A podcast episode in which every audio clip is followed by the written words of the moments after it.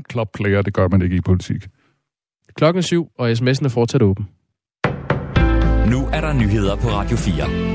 Danmark står godt i forhold til at have gas nok næste vinter. Vinteren er lige slut, men inden for de næste måneder begynder man at fylde de 2 danske gaslagre op igen. Og her står man godt rustet ifølge chefstrateg hos Nykredit, Frederik Ingholm. Vi ser en meget stor sandsynlighed for, at vi har bunen fyldte lagre, når vi rammer næste vinter, siger han. Den gode situation skyldes dels, at Danmark har sparet på energien, dels at vinteren har været mild. Det skabte frygt for mangel på gas, da Rusland efter invasionen af Ukraine skruede ned for gassen til Europa. Hos Energistyrelsen peger vicedirektør Martin Hansen på, at det er vigtigt, at folk og virksomheder bliver ved med at spare. Jeg kommer ikke til at sige, at der ikke er nogen problemer, men billedet ser mere positivt ud, end det gjorde før jul, siger han. Politiet bør kigge på Liberal Alliances Alex Vanopslaghs boligsag. Det vurderer flere jurister, som Information har talt med. Anne Philipsen fortæller. Alex Vanopslagh fik i en periode på 2 år uberettiget et tilskud til dobbelt husførelse og en lejlighed stillet til rådighed af Folketinget. Det gjorde han, fordi han havde folkeregisteradresse i Struer i perioden. Men Struer Kommune har afgjort, at han brød CPR-loven ved at opholde sig for lidt i Struer, og derfor har Alex Vanopslagh betalt hele tilskuddet tilbage og opsagt sin folketingsbolig. Ifølge flere jurister, som Dagbladet Information har talt med, så bør sagen om dobbelt husførelse undersøges af politiet. Min umiddelbare vurdering er, at det her er en sag, der bør efterforskes af politiet. Der er så meget, der peger på, at der kan være foregået noget strafbart, siger Sten Schaumburg-Müller, der er juraprofessor ved Syddansk Universitet. Jørgen Vestergaard er professor emeritus i strafferet ved Københavns Universitet.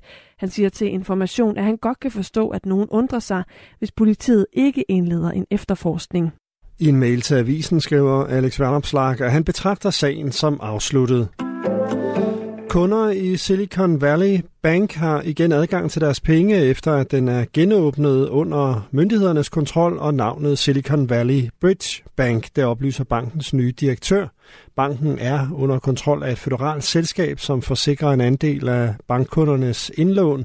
Direktøren oplyser, at samtlige kunder har fuld adgang til deres penge. Alle eksisterende og nuværende lån er desuden beskyttet af det føderale selskab, siger han.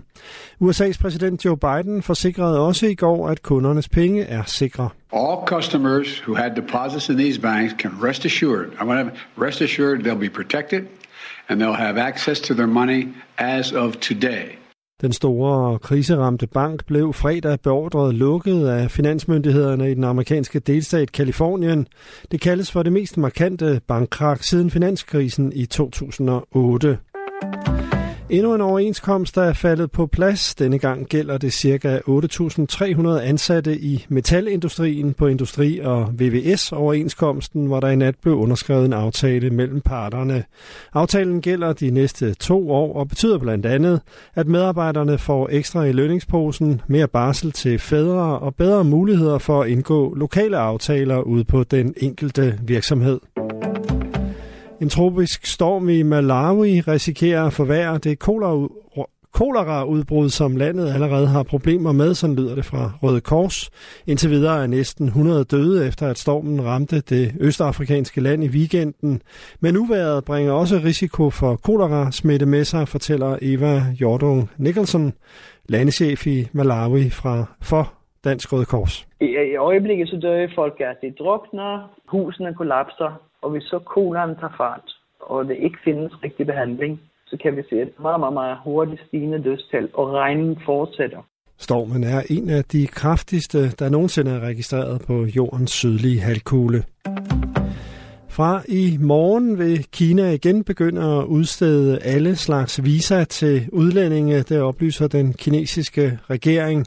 Det bliver første gang siden coronapandemiens start i 2020, at Kina åbner for at udstede alle slags visa. Det ventes, at det træk vil være med til at genstarte den kinesiske økonomi, der sidste år havde den laveste vækstrate i tæt på et halvt århundrede. Først skyde med regn, men i løbet af dagen opklaring fra nordvest. Temperaturerne falder til mellem 1 og 5 grader, jævnt til hård vind fra sydvest. I aften og i nat spredte snebyer, temperaturer ned mellem 2 graders frost og 3 graders varme. Det var nyhederne på Radio 4 i studiet.